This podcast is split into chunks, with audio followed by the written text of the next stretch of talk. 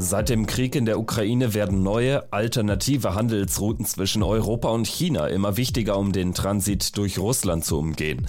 Ein kritisches Nadelöhr dabei ist Georgien. Das Kaukasusland plant deshalb einen neuen Schwarzmeerhafen, doch das Projekt birgt geopolitische Sprengkraft. Darum geht's in dieser Folge von Wieder was gelernt, dem NTV-Podcast. Sie können den Podcast hören auf sämtlichen Podcast-Plattformen, zum Beispiel bei RTL Plus oder Spotify oder Apple Podcasts. Und natürlich können Sie ihn auch hören, diesen Podcast bei ntv.de und in der NTV-App. Vielen Dank auf jeden Fall fürs Einschalten. Abonnieren Sie den Podcast gerne, dann verpassen Sie keine Folge mehr. Ich bin Kevin Schulte. Hallo. Luftkurort und Statusobjekt des Präsidenten, dann Kurzzeit Partyhochburg und jetzt Schauplatz geopolitischer Machtspiele und Handelsrouten. Das ist die Geschichte von Anaklia, einer Kleinstadt an der georgischen Schwarzmeerküste. Sie ist nur einige hundert Meter entfernt von Abchasien. Das ist die abtrünnige Region im Nordwesten Georgiens, die von Russland unterstützt wird.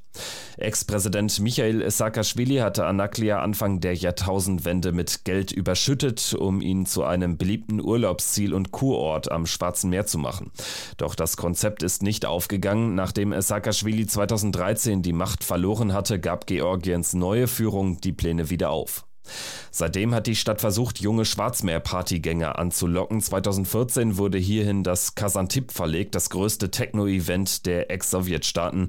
Auf der Krim konnte das Festival wegen der russischen Annexion nicht mehr bleiben. Der neue Standort an der georgischen Küste war aber kein Erfolg.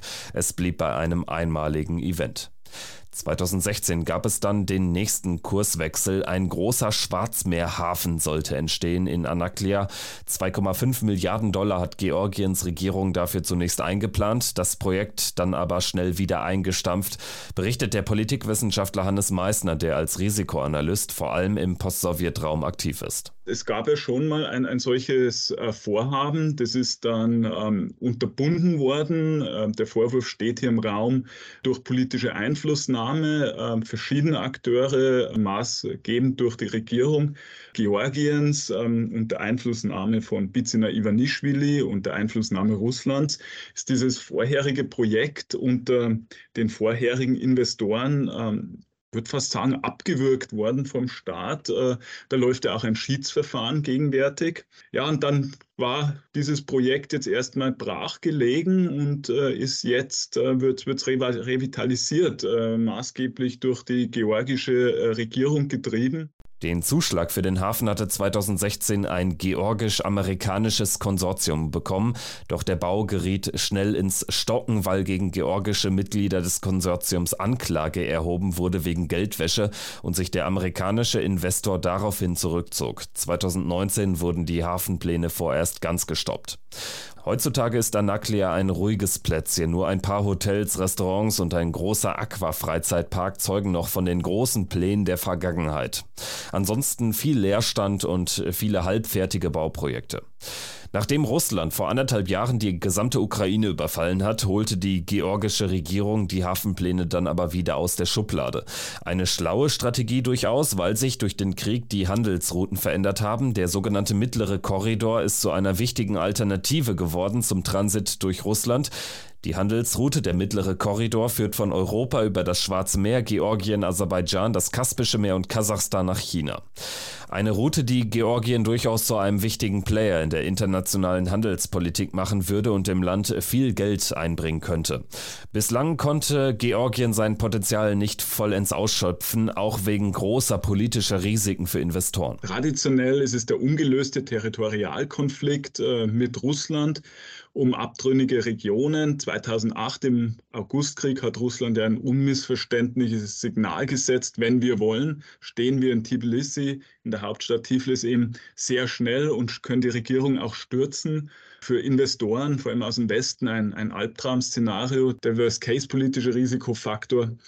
Ja, und dann kommen andere politische Risiken hinzu, die sich auf die State Capture Konstellation beziehen. Es ist die herrschende Elite, die eigene Machtinteressen, Partikularinteressen, Wirtschaftsinteressen ausspielt und damit geht ein defizitärer Rechtsrahmen einher, äh, defizitäre Rechtsstaatlichkeit, Gefährdung, Nichteinhaltung von Investitionsschutzgesetzen und Eigentumsrechten. Und das ist ein Faktor, der ähm, Investitionen in Georgien sehr stark äh, behindert hat. Die georgische Regierung will den neuen Hafen zu einem wichtigen Drehkreuz im äußersten Osten Europas machen. Anaklia könne, Zitat, Georgiens Rolle als wichtiges Transitland zwischen Europa und Asien revolutionieren, analysiert Radio Free Europe. Bisher sei Georgien ein Nadelöhr für den Welthandel. Das liegt daran, dass die beiden bisherigen georgischen Schwarzmeerhäfen, Poti und Batumi, nicht tief genug sind für die größten Containerschiffe. Deshalb muss die Fracht seit Jahren an anderen Schwarzmeerhäfen in Istanbul oder in Rumänien aufwendig umgeladen werden. Das kostet Zeit und Geld. Doch bis das Großprojekt in Anaklia realisiert wird, dauert es noch mehrere Jahre. Noch ist nicht einmal klar, wer den Bau des Hafens überhaupt finanzieren wird. Georgiens amtierender Premierminister Irakli Garibashvili bezeichnete Anaklia als das wichtigste und ehrgeizigste Projekt seiner Regierung. Die Mehrheit der Anteile daran soll Tiflis behalten und Georgiens Rolle auf dem Weltmarkt stärken. Aber wer bekommt die restlichen 49 Prozent der Anteile? Erst seit Anfang des Jahres läuft das Ausschreibungsverfahren dazu. Höchstwahrscheinlich haben sich auch chinesische Investoren beworben. China hat bereits 50 Millionen Dollar in die strategische Planung des Tiefseehafens investiert. Aus geostrategischer Sicht ist die Debatte um den Hafenbau deshalb hochbrisant, weil Georgien seit vergangenem Jahr den Status eines potenziellen EU-Beitrittskandidaten hat, die aktuelle Regierung aber die Nähe zu China sucht und sich in den vergangenen Jahren auch Russland wieder angenähert hat. Mit verdeckter Unterstützung von Ex-Regierungschef und Oligarch Bizina Ivanischvili, der spielt eine wichtige Rolle. Wir sehen in Georgien eine typische sogenannte State Capture-Konstellation. Die herrschende politische Elite nutzt nutzt die eigene Machtposition aus, um auf verdeckte Weise ja, politische, ökonomische Interessen zu verfolgen, die ja verdeckt verfolgt werden und häufig nicht ähm, ja, im Interesse der breiten Öffentlichkeit stehen. Und im Rahmen dessen gibt es deutliche Zeichen, dass hier Druck äh, auch von Russland ausgeübt wird, verdeckt hier über die herrschende Elite Georgiens, über das Bizina Ivanischvili-Netzwerk so weit eine Investitionspolitik umzusetzen, die russische Interessen befriedigt. Da ist natürlich jetzt die große Frage, werden das äh, russische Investoren direkt sein oder sind es ähm, Investoren aus Ländern, die aus der autoritären autoritär staatlich geführten Welt stammen. Das sind Golfstaaten, das ist äh, China, sind Staaten, die entweder direkt mit Russland verbündet sind oder sich in diesem Wettkampf zwischen dem Westen äh, und, dem, und, und Russland, China enthalten. Russland ist bewusst, dass der nördliche Korridor, das ist die Transitroute durch Russland, an globaler Bedeutung verliert. Deshalb versucht Moskau seinen Einfluss außerhalb der eigenen Grenzen auszubauen. Der mittlere Korridor spielt da eine wichtige Rolle. Wir befinden uns in einem außergewöhnlichen Moment des geopolitischen Risikos. Rund um das Schwarze Meer wegen der russischen Invasion wird Romana Vlahutin, sie ist Gastwissenschaftlerin beim German Marshall Fund und ehemalige EU-Sonderbeauftragte für Konnektivität, zitiert von Radio Free Europe. Seit dem Ukraine-Krieg sieht man, äh, dass Russland hier verstärkt Druck ausübt, Georgien mittels Bizina Ivanischvili ins eigene politische und ökonomische Lager zu ziehen.